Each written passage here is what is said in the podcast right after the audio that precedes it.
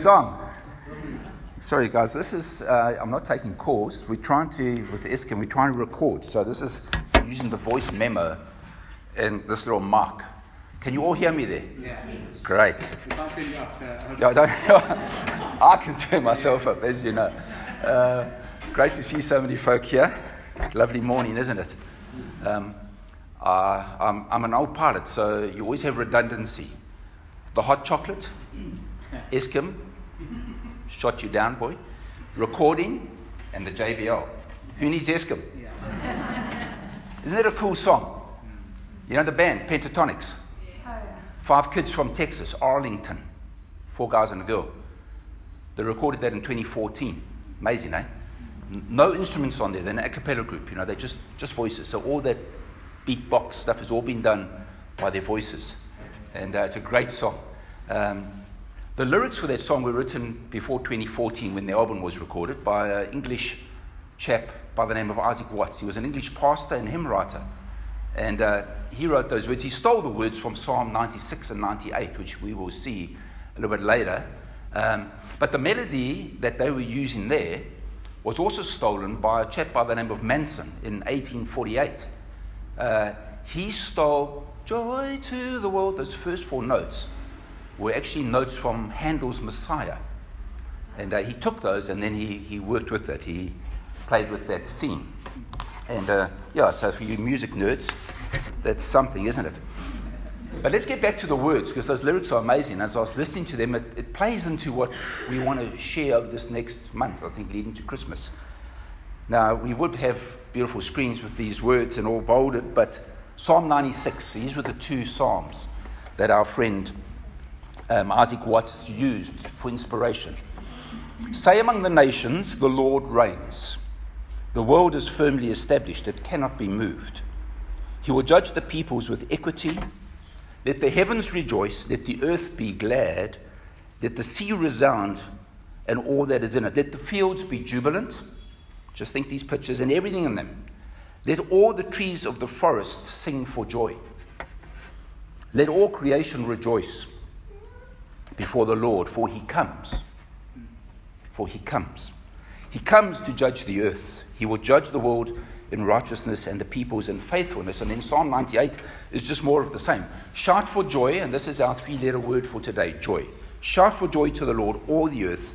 Burst into jubilant song with music. Make music to the Lord with the harp, with the harp and the sound of singing. Thanks, Robbie, for that. With trumpets, and we lack that in the blast of the ram's horn. Shout for joy before the Lord, the King. Let the sea resound and everything in it, the world and all who live in it. Let the rivers clap their hands. What a picture. Let the mountains sing together for joy. Let them sing before the Lord, for he comes to judge the earth. He will judge the world in righteousness and the peoples with equity. So, the theme for the carol that we heard and the theme from these Psalms is this theme. It's that when the King, Yahweh, this is for the ancient Hebrew, comes to judge the earth, when he finally wraps things up, there's going to be joy. Now you think, well, judgment. Uh, yeah. Think, folk, Zondo Commission to contextualize. Wouldn't it be great at the end of two years of Zondo Commission that we knew that a righteous bunch of guys and girls were going to just set things in order? Those that have been corrupt would have been sorted out. Those that have done good would be rewarded. Isn't that a beautiful thing? Wouldn't we just say, so good, we're happy finally that the king, the true king, has come. And of course, the psalmist knows that's going to happen. That's why the whole of the earth, he says, when, when the king comes, everything celebrates the, the, the rivers, the mountains. This is poetic language. Now, in my mind, I'm thinking Peter Jackson, I'm thinking Lord of the Rings, Tolkien, and I'm thinking that final scene where at the end of the return of the king, remember it? The true king is finally back. The dwarves are there, the elves are there, the hobbits are there. He's even got his queen there, and there's a marriage. And what happens? There is celebration. Isn't wonderful? That's the picture. I mean, that's what Tolkien's captured of saying, when the true king comes, and all will be well, in the words, all shall be well. Isn't it a beautiful, a beautiful picture? So I just wrote to Mr. Watts, you nailed it. It's appropriate, in fact, for us to listen to that song now because today, this Sunday, uh, you might not be a big church calendar man, but I grew up in a more traditional church. The, this is the first Advent Sunday. Advent is that Christmas season where we prepare ourselves to celebrate the coming of the King. Now we know when Jesus came was the first coming, and he will come again. But we are celebrating in Advent the coming Advent means the arrival of an esteemed or VIP guest. Isn't it wonderful? So, joy to the world. So, today, as Mr. Knight said, we're talking about joy. And my title, which I have also in tradition stolen, is called Surprised by Joy. Now, if any of you have ever read anything by C.S. Lewis, he of the Narnia series, that beautiful talking lion, and again, elves and all the rest, C.S. Lewis, when he wrote his biography, called it, titled it, Surprised by Joy. A little bit of background. It said that one of the most embarrassing moments for an atheist is when an atheist feels profoundly grateful and has no one to thank for it. So think of an atheist, it might be a sunset, it might just be his beautiful wife or his kids. And he pauses and he thinks, oh, life's so good and he's got no one to say, Thank you. That was C.S. Lewis's story. He was a confirmed atheist, a highly academic man. He had turned his back on the faith. And then, surprise, surprise, which is the title of his book, he begins to experience in his life flashes of joy, of pleasure. And he can't quite get his mind around it. And what happens is he has a crisis of his atheistic faith. He, he, he, he, he's battling to think, well, if this cold universe is there and that's all there is, why am I feeling these yearnings towards joy and beauty? And of course, he comes to faith, and he, in his words, he's the most reluctant convert in all of England when he bends the knee.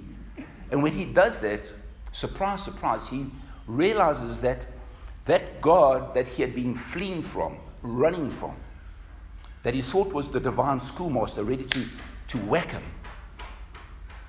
he had misconstrued that God because when he got to know the God who he had fled from, he found that that God was indeed the source of all joy. Unbelievable, eh? That God wasn't there to, as a killjoy. God was inviting C.S. Lewis in and saying, C.S., come to me if you want real joy. Stop messing around, C.S., with these earthly pleasures, a good glass of port or whatever a walk. C.S. should have listened to his friend G.K. Chesterton. Chesterton said this Joy, which was the small publicity of the pagan, is the gigantic secret of the Christian. Let me say that again. Joy, Chesterton wrote, which was the small publicity of the pagan, means saying, well, look, you pagans, yeah, you have a party here and you da da da da da. That's small because Christians know the source of true joy, everlasting joy. And so Lewis would go on to write in a letter that he called The Weight of Glory. He says, It would seem that our Lord finds our desires not too strong, but too weak. We are half hearted creatures, he says, fooling around with drink and sex and ambition when infinite joy is offered to us. Infinite joy is offered to us. I'm going to land there, folks, but just remember that that was C.S. Lewis. He's echoing what Jesus says in John. We'll get there. Yeah. like an ignorant child who wants to go on making mud pies in a slum because he cannot imagine what is meant by the offer of a holiday at sea. We are far too easily pleased. Isn't that amazing writing? Because what they're probing is what every one of us, I think, want. We, we want to be deeply joyful, deeply satisfied. And Lewis, after all of his messing around, and listen, Lewis enjoyed, he was a married man, so he enjoyed sex, I'm assuming. But he enjoyed his drink. He enjoyed a good port. He was a professor at Cambridge and Oxford. They drank well. Um, so our topic is joy. Last week, Mr. Paul Taylor started, he closed the uh, Head and Heart series around the topic of joy. We're opening up today with joy. So, I started thinking, look, these three big ideas that I wanted us, wanted me to remember. Then I thought, you know what? I can't remember that. So I dropped it down to two. And finally, I thought, I think it was two days ago, I said to Matt, I said, listen, at my age, I can only keep one thought in my mind. So we've got one, th- one thought today. Okay? So here's the big one idea. And I mean, you could have walked out after that carol because all the theology was in there. Um, but here's my one big idea joy is a gift from God to his people. A, a true joy. I'm talking not, uh, and, and, you know, we can get into discussions, pleasure and joy and happiness and all this. But, but the joy that we're talking about today that is a gift that God gives to his people. It's at the very heart of what we call the salvation package. Now, I'm a bit of a marketing man, but we have to be careful. But, but when God talks about salvation, at the heart of that, you'll see, is joy. Um, when I was told to, I was preaching, I did what I always do. I got my Bible app and I typed J O Y and I hit that into my Bible app and I found like hundreds of references to joy. And if you start putting rejoice and gladness and whatever, I mean, your, your phone just overloads. There's not enough, 128 gigs ain't enough for what's in there. But we're going to start this morning. And all I'm going to do now is I'm going to read some scriptures about joy. And I thought I, I could go anywhere. You can literally do this with your Bible. Psalms, 73 references. New Testament, full of joy, whatever. But I'm going to start in Isaiah, great prophet. Eight, nine hundred years before Jesus arrived, Isaiah was a prophet. I'm going to start because it's Advent with chapter 9. Just listen to me. Isaiah 9. Listen, please, to the language. Listen to the, the pictures, because prophets were also poets. You know, you think trees clapping their hands. I've never seen. Come on, man, use your imagination. The sea resounding. What, what does that mean? Well, think about it. What does it mean for the mountains to sing praises? Jesus said that. He said, listen, if you guys keep quiet, the stones are going to cry out. So, Isaiah 9. The people walking in darkness have seen a great light. On those living in the land of deep darkness, a light has dawned. You have enlarged the nation and increased their joy. The whole nation's joy goes up. They rejoice before you as people rejoice at harvest, as warriors rejoice when dividing the plunder. Isn't that lovely? When I think harvest, I used to have an office in Italy. The harvest time in Italy, olives, grapes. And, and the peasant farmers even go out and they just celebrate the harvest because that's what a, a, a, farmer does. An agrarian people, they love the harvest. Okay, maybe not as politically correct as the warriors with plunder, but imagine in those days, warriors come and they steal your wives and your kids and all the rest, and then you go out, your army, and then you rescue them and you divide the plunder. You're going to be happy, aren't you? So that's what he's saying. For as in the day of Midian's defeat, you have shattered the yoke that burdens them, the bar across their shoulders, and the rod of the oppressor. Every warrior's boot used in battle and every garment rolled in blood will be destined for burning, will be fuel for the fire. That's what he's saying, is that the battle's over, we've won. But look at what it leads into. For to us a child is born, Isaiah writes. To us a son is given, and the government will be on his shoulders, and he will be called Wonderful, Counselor Mighty God, Everlasting Father, Prince of Peace, just those titles. Of his greatness, oh, sorry, of the greatness of his government and peace, there will be no end.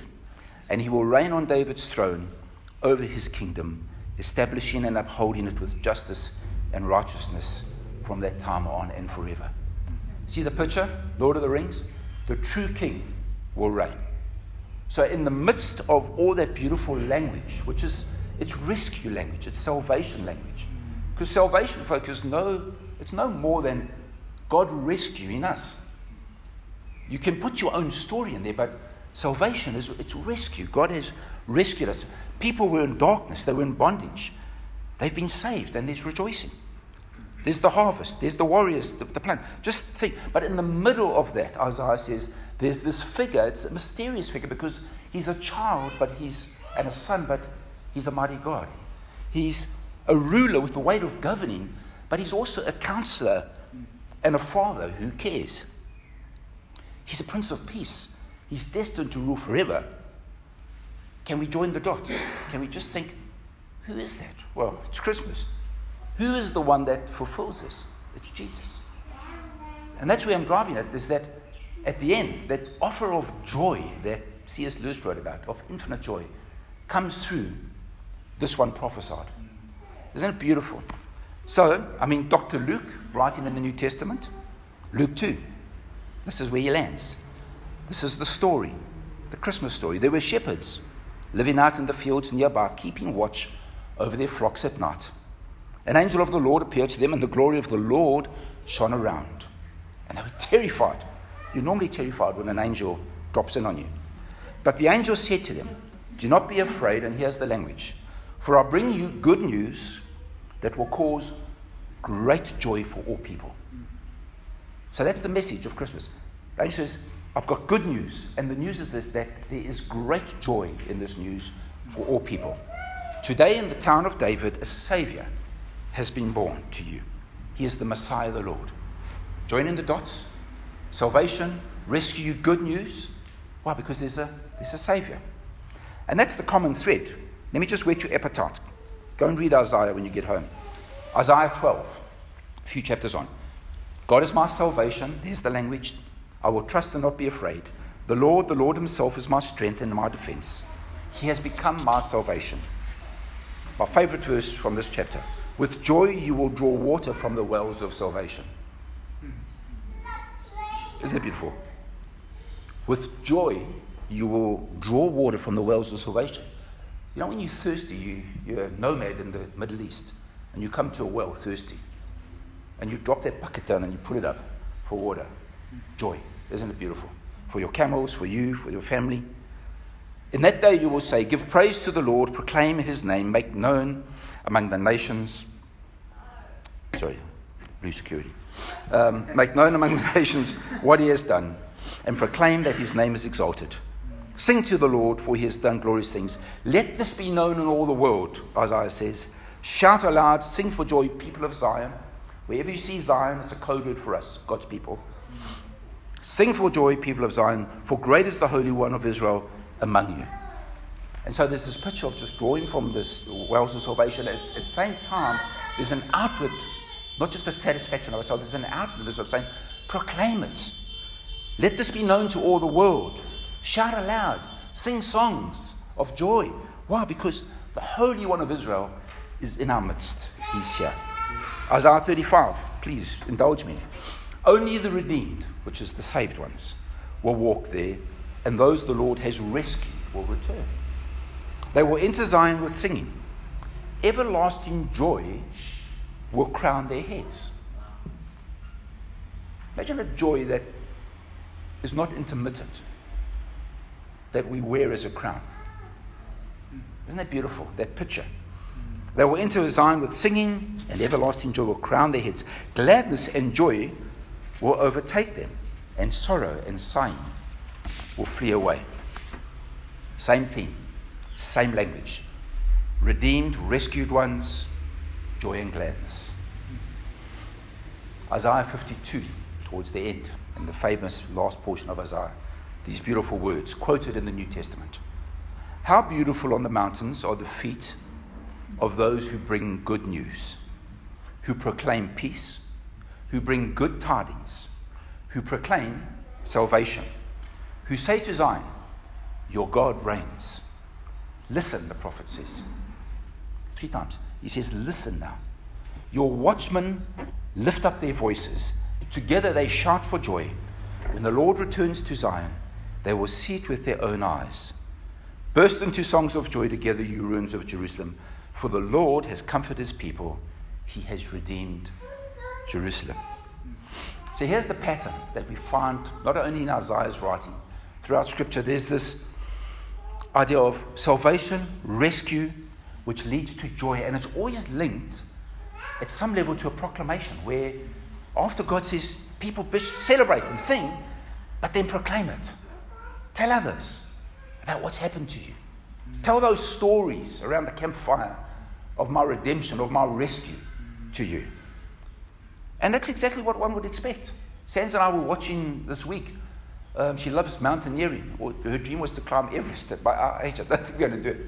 I might fly her there one day, but we can. But there was a guy trapped on the mountain, and they rescued him. He thought he was gone. Yeah, the fingers were going to get chopped off him. And when they got into base camp, the celebration, all the mountain, they were, they were like, but that's natural.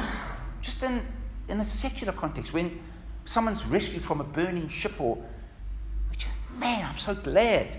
There's been, there's like tears of joy. It's the appropriate response to that. And when we read these passages and we think like we think, well, I think to myself, Hazel, why, why is there sometimes like an absence of joy? Like your, your, your response sometimes to what God has done can be so blooming insipid. Anyone ever feel that? I mean, like you think, oh, come on, man. You wake up, you're grumpy, you yeah, yeah, yeah, ask him this, for politician. And you get there and you think, where's this infinite joy in my life? I mean, if you read these passages, joy should be pouring out of our pores. We should be arriving here like, oh, oh, oh, just people should be looking around saying, what, what, what are you smoking? Sorry, or what, what are you, whatever. Yeah. Um, don't, do, don't do that. But, but, but, but, but we, we, we do have a problem, and I think there's three areas if, if, when I thought about myself. The first thing, you know that saying, familiarity breeds contempt. You know, you're driving your car and you've, it's a nice car. And you pull up here and someone pulls up in like a better car. Yeah, so 500,000 Ks on the old Toyota. What, what am I doing? And we forget the fact that God gave us that gift. You know, it's, it's crazy, yeah? So familiarity breeds contempt. We, we become so familiar at times. It's just our human nature that God's done these incredible things and we forget about it. We just get distracted. Um, also, we, we, like we leak. It's like a tire sometimes. You know, you just get down, down, down. And one day you wait, my tire's flat. But like insidiously, what's happened is that we've just let joy leak out of us. I mean, I'm, I'm guilty. And, and, and then you wake up in one morning and like you, you flat. It's like, it's pop. And then, of course, there's a third thing that we often don't take in consideration. There's an enemy of God's people that his prime objective is that the joy that God offers us, he wants to rob from us. Remember what Jesus said? He said, That thief, that devil, his main objective, he comes to rob and to steal from you, from me. So, those are three things why. And so, what we need, and what I want to do this morning as I close, is we want an antidote. We want to be jolted, I think, or reminded, is maybe a nicer word, of the wonder and the beauty of what God not only offers us, but what God has done in our lives. I just wrote here, because I was thinking about it uh, in my own life. I thought, when did I last ponder, think upon my rescue, my own story? Now, as we sit here, I don't know what your particular story is, but every one of you will have a story where God has been doing something in your lives. He's, he's rescued you. And the language might be different, but it will, it will contain this type of thing. You might say, look, you know, there was just, grant, it was a dark place, and then light. Okay, yeah. Then what else did I write? Um, I, I, felt I was dead. It was just, I, I was dead inside. And then laugh. That, that's rescue language. Uh, I actually, actually I, was, I, was, I was in bondage. I was actually, I was, I was trapped. I, and now I feel I'm free. So pick your language, but go back and think, Lord, thank you, thank you, thank you, thank you for that.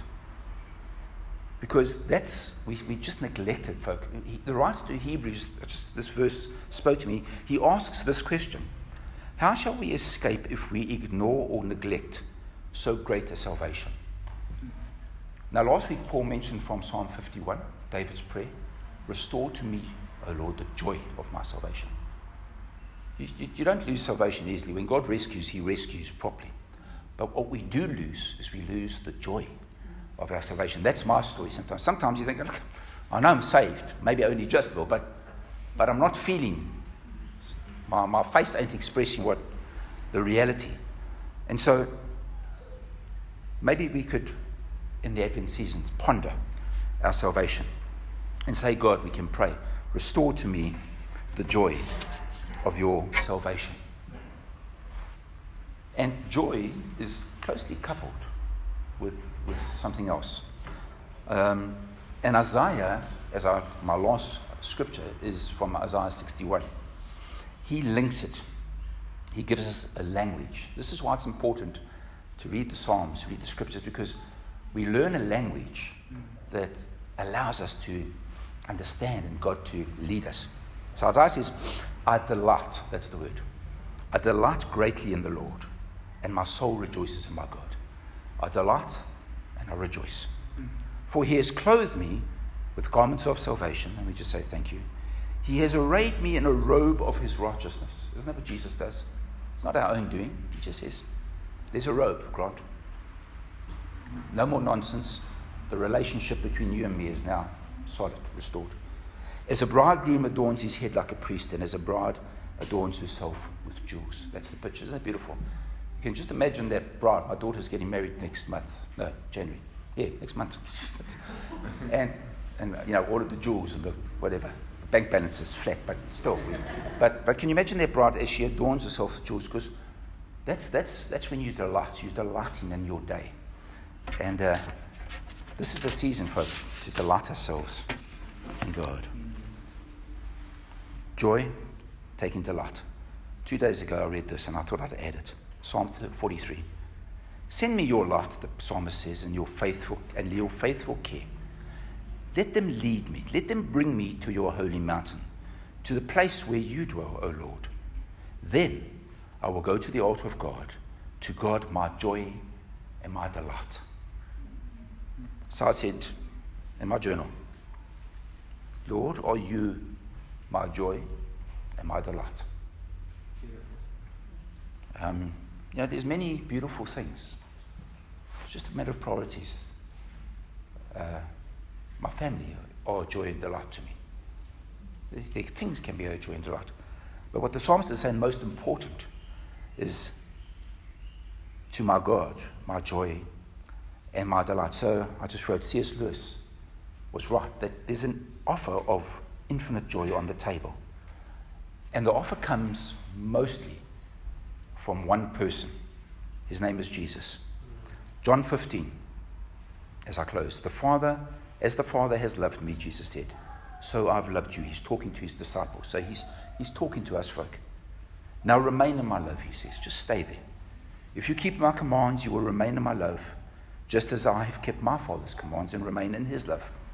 And he says, I've told you this, or he's telling us this, so that my joy may be in you and your joy may be complete. Isn't that beautiful? That, that's what I felt I needed to say. Not me, but I felt what Jesus wanted to say to us. He said, I'm telling you this, Jesus says, that my joy may be in you. And we could name each one and say, the joy of God is in each one of you. And it may be complete. And not, that is, not only is that an offer that Jesus says in John 17, he actually prays it to his Father. He says, Father, I'm coming to you now, just before he dies. But I'm saying these things and talking to you while I'm still here. And he says, The reason I'm reminding you, God, of this, Father, is so that they may have the full measure of my joy in them. Isn't that beautiful? Our birthright, focus, our closes, and the promise from Jesus is that we can have God's joy in us. Night and day through difficult situations. There's a whole lot of stuff we could talk about. Sometimes we find joy in the most surprising places, as C.S. Lewis found. We can find joy in difficult times, but it's there and it's through Jesus. He is the agent, the conduit that God has chosen to bring joy to all peoples. Could we stand and could I pray? So let's close our eyes. I, I just, just picture in your minds now some of the scenes we've, we've mentioned. Maybe you had a favorite from there The Lord of the Rings, The Well, or whatever. Drawing wells. But if you, I don't know where we are, but maybe you're feeling dry. Maybe you're just feeling, mm, I need I need a top up of joy, Grant. So, as we stand, Lord, before you, wherever we are, we're just reminded of Jesus' words at the feast where he said, If anyone is thirsty, come to me and drink. Because whoever believes in me, as the scripture has said, rivers of living water will flow from within them. And so, Lord, we, we ask you now as we just pause. We want to delight ourselves in you. Yes, we want to take you up, Lord, on that offer. I'm thirsty, Lord. I'm feeling harassed. I'm feeling bound. Thank you that you are a perfect Savior. Restore to each one of us, Lord, the joy of our salvation. May, may we become a testimony, individually and as a people, of the wonderful joy that is promised to us and is ours through you. Amen. Amen. Thanks, folk. Can't say enjoy your coffee, but um, thanks for coming and have a great Sunday. Thank you.